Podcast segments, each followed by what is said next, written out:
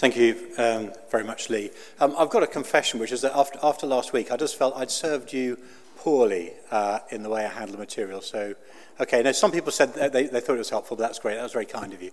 Um, and uh, I think my, my reflection was, and it's partly a reflection of, you know, talking about this in different contexts as well, but in, in the local church, um, we do have to begin with reality, and we have to begin with people, and we have to begin with the, the pastoral issues around. So what I want to do is just for these first sort of 10, 15 minutes is just stand back and rather than plunge into the detail like I did last time, just to stand back and look at some of the bigger questions.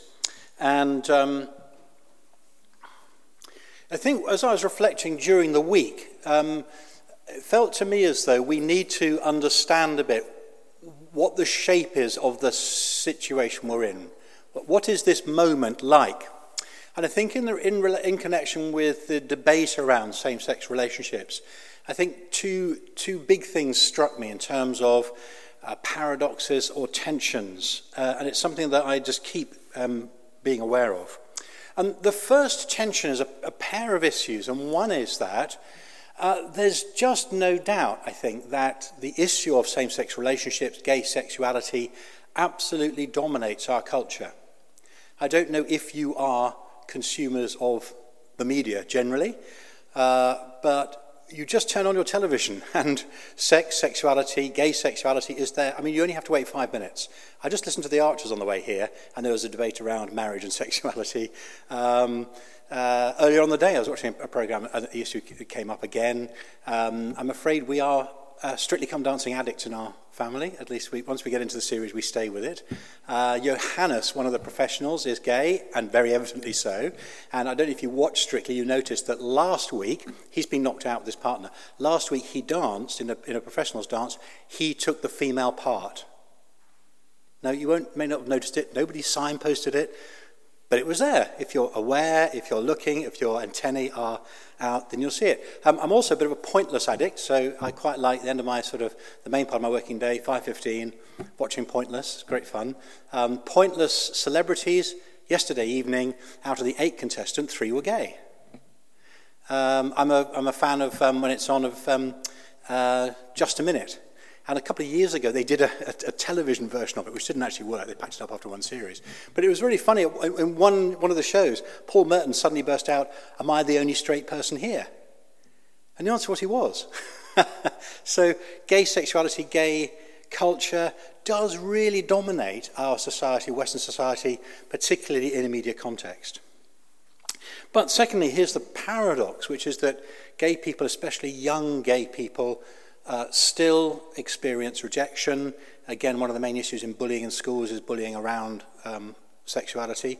Uh, there's, a, there's, there's a lot of interpretation to be done around that, but again, if you're um, involved with schools at all, if you see under the radar what's going on, you will know that you're so gay is uh, an insult, a pejorative term.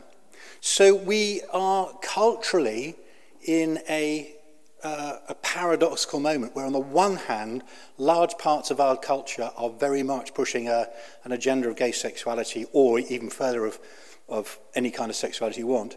On the other hand, there are lots and lots of currents pushing back in the other direction. I think my observation, for example, particularly in working men's culture, is it's, it is not gay friendly. I don't think there's any real doubt about that. So that's a paradox and a tension that's going on in our culture. Um, within the church and within the church's boundaries around culture, again, I think it seems to me there are two paradoxical or two things in tension. And one is, and this is the, very often the practical question which is brought up, is that this issue is a test for whether uh, Christians are loving or not. Are they accepting? Um, one of the couples on Strictly, so I don't get all my illustrations in life from Strictly Come Dancing, but it's a very interesting window into culture. Um, one of the couples, uh, my name's gone blank, you'll be able to tell me who it is if you're a Strictly fan. She was very much into the uh, drag scene. Michelle, okay? So Michelle last night kind of gave her testimony, and her testimony was she was a struggling young person, and it was, it was drag culture and gay culture which made her feel at home and welcomed her. She, and she, she, she burst into tears that, you know, she said, you know, as a struggling young person, these people were my family, these people were him. I don't know the details of her background, but that is the kind of test, certainly that, that the church is facing from the outside. Do we love people? Do we accept them as they are? But that sits, I think, for us in strong tension with the question of how do we read Scripture? Are we, are we good at reading Scripture, making sense of it? Are we good at, on the one hand, recognizing that when we open the Bible, we're wanting to hear what God says to us and speaks to us, and we trust it? On the other hand, at a human level, when you open the Bible, you are going on a cross cultural journey.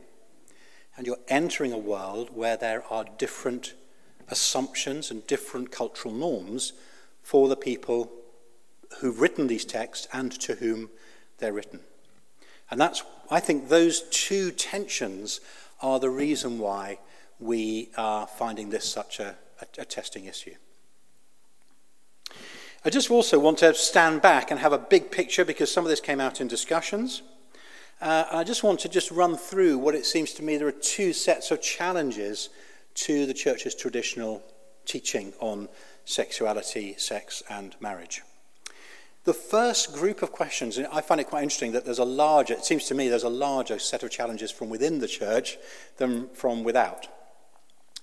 Um, and the first one is one we, we looked at with uh, Matthew Vines. Uh, and the challenge is, uh, although many people read the, the text, the few texts that there are, and they think they know what it means, the challenge comes saying, no, those texts do not mean what we have traditionally thought those to mean. So there is a group of folk, Matthew Vines is one of them, a number of others, um, Jane Hosanna Churchman will be one of those as well, um, and a number of scholars who will say, Jonathan Tallon, who teaches on the North, Northeastern train, Ordination Training course, um, they will say, no, the texts don't mean what we thought they meant. They belong to a particular context, or the words don't mean quite the same thing, or the narrative isn't quite the same shape. So there's a whole cluster of challenges going on. James Brownson is someone I mentioned last time, who puts that argument forward. I think my simple response to that is that actually, when you look in detail, as we plunged into last week, those arguments don't actually stand up to scrutiny. And the question is, as a church, the Church of England, which believes that it takes its, its doctrine from Scripture, the question is, how do we engage with those debates and actually say something persuasive and coherent. Because I know for many people, my experience, they say, well, look, there's experts on one side, there's experts on the other, we can't know anything. And so it raises the question of, can we be confident in what Scripture says? I think we can, and that's why I wrote the Grove booklet. But that is one big challenge. Here's the second challenge that comes. This is a different kind of challenge. Uh, this actually, out in the big wide world, is a, certainly internationally in the church and in scholarship, is um, a more common view, and that is that, yes, the texts do mean what we've traditionally thought them to mean, but, if you like, they are law. They're texts of law. They say what can be done and what cannot be done. The dominant narrative of Scripture is a narrative of love, God's love. And that God's law and God's love sit in tension with one another. Too often, the church has followed the letter of the law and done so in an unloving way, and that's the case in this debate. And, so that view goes, where there's a tension or a contradiction between love and law, we must take the side of love. So, in the end, we must say, actually these texts, yes, they do say what they say, but they're not binding on us because they are not loving. Therefore, the love principle takes priority. And I think many folk in the church find that quite persuasive. I'm not going to take a straw poll, but I'd be interested to hear your responses to that. And it sounds as though it's kind of a knockdown argument. The real problem with that is that it raises the question – Was Paul loving? Was Jesus loving? I don't think there's any real evidence that Paul is doing anything other than translating the take, teaching of Jesus and taking it into a Gentile context. Again, it's often said, well, Jesus says nothing about same sex relations. Well, the most obvious reason for that was in first century Judaism, same sex sexual relating was so beyond the pale that no one within Israel would have raised that for Jesus. So the question simply didn't arise. All the evidence is that Jesus, in all his teaching, including around sexuality, uh, if anything, strengthened Old Testament law. So there's no question that if the if issue had been raised, Jesus would have uh, uh, uh, endorsed the teaching of Leviticus, just as Paul does quite explicitly. And if in the end we want to say well, love principle must triumph over the teaching of this law, what we're actually saying is we know how to love better than Jesus and Paul did. And it seems to me that is a problematic claim. Here's um, the a third uh, common argument. Um, this, again, I think is something that happens within the church, amongst Christians debating this. And this is the claim that the biblical writers did not know what we know. So, in other words, the challenge we have today is around loving consensual same sex relationships. We know that there is such a thing as sexual orientation, and the biblical writers didn't know that, so they simply weren't equipped to address the question that we are facing. And again, I think for a lot of people that's a very appealing argument. I think the difficulty there is that we need to recognize the nature of the subject. If you want to say, well, the Bible doesn't tell us whether or not we should drive a petrol car or a diesel car, or whether we should take public transport, you might say, well, it's unreasonable to expect the Bible to speak about that because that's something that the Bible doesn't know of, doesn't know about cars and the internal combustion engine and all that kind of stuff. But notice that that is a very high level and a very specific technological question. When we get to issues around sexuality, the body, marriage, These are not detailed high-level issues. These are actually fairly fundamental core, if I can use the word, archetypal issues around what it means to be human. And if we, if we want to claim that the Bible doesn't know of our realities, in the end, what we're saying is Scripture actually is unable to speak to the human condition. The question of sex and sexuality is a pretty fundamental issue around uh, what it means to be human, what it means to be um, bodily made in the image of God. And also, I think the texts do address those issues in all sorts of ways. I think the fourth challenge, and again, that came up in questions um, uh, last week, is this. We've changed our mind on other issues. Why can't we change our mind on this one? And the two subjects that come up time and time again are slavery uh, and the position of women's teaching and also related to that marriage and divorce. Uh, two or three major issues. And again, it's not easy to make a broad brush statement to say nothing ever changes or everything can always change. The question is for us which things might we need to rethink? Which things, having looked again, do we say, no, we're confident that Scripture is consistent here and continues to apply? And again, we need to look at the shape of the arguments. For example, take the question of slavery. It's often said, well, Christians endorsed slavery. The New Testament doesn't pro- specifically prohibit slavery, but now we've changed our mind and Christians think that slavery is wrong. Well, at least I hope you'd agree with that. But of course, that argument isn't as simple as that. For a start, the New Testament text, they weren't in a position to speak to, as a minority group, a major social structure. Scholars estimate that up to 40% at different times, up to 40% of the Roman Empire population was slave, enslaved. If you, if you abolished slavery, the whole empire would collapse economically. So a Pharisaical Jew called Paul, who's following Jesus, is not in a position to undermine or call for uh, the fundamental change in the structure. But actually, when you look at the text of the New Testament, they undermine every assumption of slavery. In, in Roman culture, a slave had no rights. A slave was owned by the slave's master to the extent that if the slave's master had sex with a slave's wife, that child belonged to the master. So the slave has no rights whatsoever.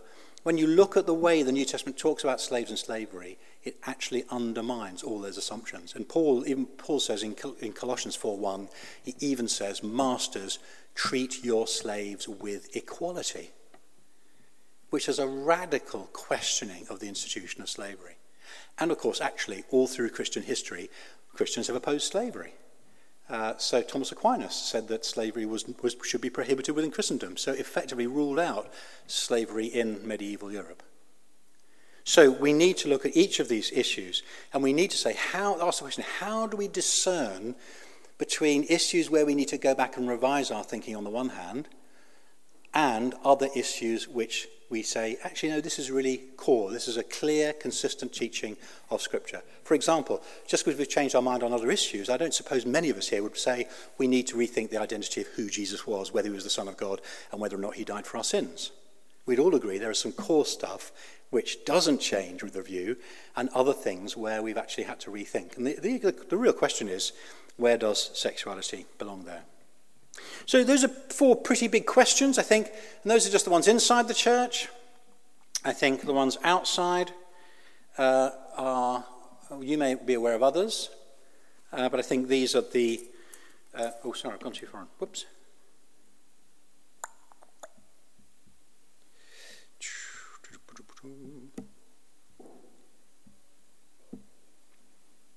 Okay, here's um, another three clusters, I think, of, of, of questions. The first one, I think, is still sits on the boundary, really, between questions inside the church and questions outside. The first is, people say, you know, traditional teaching, our, the church's position on sexuality is driving people away. We're supposed to be a missional church. We're supposed to be engaging with our culture. We're supposed to be inviting people to Jesus. And that the church's teaching on sexuality actually puts people off and it hinders our mission. I think the difficulty with that is there's simply no evidence to support it. I know there's a narrative, I know people claim that. Statistically, that is not the case. I don't know if you're aware of which churches in Nottingham are growing at the moment. I Don't know how much you get involved with other churches. Well, let me tell you, Trent Vineyard have just started a third service on a Sunday, and Cornerstone Evangelical have just started a third service on a Sunday, and they've also just done a church plant into just down the road from me in Chilwell. And across the country, the churches that, that maintain the traditional position on sexuality are actually the ones that are either resisting decline or growing, and in particular, the ones that are attracting young people. And I think that connects with one of those tensions in culture. Although, as it were, at high level, our culture is very sort of pro gay, pro gay sexuality, actually, on the ground, I think people have got very much more mixed views. Um, here's a second objection from outside the church. Why is the church obsessed with sex? Aren't there more important things for us to be thinking about? To which my answer is yes, indeed. and believe you me, it's not Christians who are constantly raising the question of sex. And within the church, it's not, I find experience in General Synod, it's not those of us who believe in the church's current teaching who are constantly raising the issue in debate. It is those who want to see the church changed. So, sex is important, it does matter, but actually, it's not the church that's obsessed. And the last of these three major areas, I think, for pressure from the outside is the claim that denying people's rights is unreasonable and is unloving. And that's a big question, and it's a question I think that uh, touches on all different aspects of Christian faith, actually. And we, again, these are, these are issues we can drill down into more detail, but Christianity has always been at odds with uh, culture and, and cultural assumptions that have been made. So there's some, there's some big challenges there, and I think that's why uh, it's a complex issue, and that's why there's more than we can really cover in detail uh, in three evenings. But at least um, the question is we need to uh, um, start the conversation. I just want to finish this section and then we'll just have a pause and get you to discuss uh, amongst yourselves. Um, I just want to uh, finish this a bit by um, looking at some headlines in terms of practical and pastoral issues. And I guess the, the simplest and most succinct and most important practical question is simply this. Here I am in church on a Sunday, leading a service, taking part in a service, a member of a congregation, and someone introduces them to me, themselves to me, and they say, knowing what I believe, knowing the church's teaching, and they say, I'm gay. And this happens to me, and it's happened to me. I think I mentioned before, the beginning of the first session, that uh, in, when I was studying theology and training for ordination, my best friend came out to me as gay. I was the first person that he'd spoken to, the first person he told to, told this to. And obviously, if someone comes out to you as gay, that's different from simply um, saying that they're gay. And the issue is, what do you say? How do you respond? How should we respond as a church? How should we respond as a church which has a particular teaching on sex and marriage? And this is my answer. You're very welcome. It's lovely to see you. God loves you. Now, there's a sense in which I want to say, and that's it. Um, but actually, that's never just it. And not because this is a gay person, but because this is a human being. And the same, I would say the same about anybody. And I guess you might want to say to me, why do I need to ask the question? Don't we just say the same thing to everyone? Yes, we do. We welcome people, we engage, we incorporate them into life, and we want to encourage them to discover for themselves what God's love in Jesus means for them.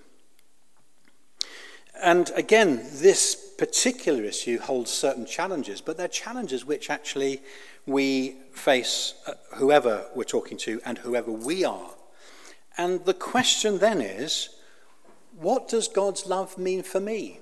When I, as a struggling teenager with a very extensive vocabulary, because that was a way of dealing with my insecurities that I felt in a boys' public school in London, what did it mean for me to discover that God loved me? It meant a fundamental sense of affirmation. It meant discovering a sense of belonging, a bit like um, Michelle did on, uh, on Strictly Come Dancing last night. Uh, it meant transformation. It meant that some things, some aspects of who I was, some of the ways I felt about myself, some of the ways I understood myself, some of the ways I behaved, just actually naturally changed and fell away. And then over time, it also meant that there were some things as I began to learn what it meant to receive the Spirit of God, uh, who pours God's love into our heart. Paul says in Romans, what it means then to live by that Spirit and to walk in God's ways in obedience. And that's true for any of us. And the number of the question is, what does God's love mean for anyone, and particularly for those who might want to disagree with the church's teaching in this area? And um, for me, the goal of this, as uh, Paul sets out in Ephesians 4, he says the goal is that people should grow into the fullness of the stature of the, of the fullness of Christ, who is our head. And that's why we do need to dig down into all those other questions, because in the end, the question for us is what does Christ like sexuality look like? And that's why I went through all those issues around in the, in the first session, those eight affirmations about sex and sexuality, about the fact that we're bodily, uh, that um, we are made male and female, and God's design is that we should enjoy sexual union between one man and one woman, but that sex is not of ultimate importance. And sex does not define, sex and sexuality don't define who we are. We are defined in Christ, who we are, made in his image, male and female. So I hope that's a bit more helpful in sort of standing back uh, and, and, and giving a kind of uh, a big picture. And I guess we could have five minutes, five, five minutes or more if you just want to turn to the person next to you and rather than ask questions of me, I think it'd be interesting to reflect on those things, those questions, those practical pastoral things, and just maybe share and say, okay, in either my context or in our context in our congregation, these are the particular challenges or these are the issues we need to wrestle with or you might want to say just share something that struck you out of out of that list. Is that okay? So just five minutes turn to your neighbor or turn to those around you and say you know of that cluster of issues what are the big things what are the big challenges where we are? Is that okay? Off you go.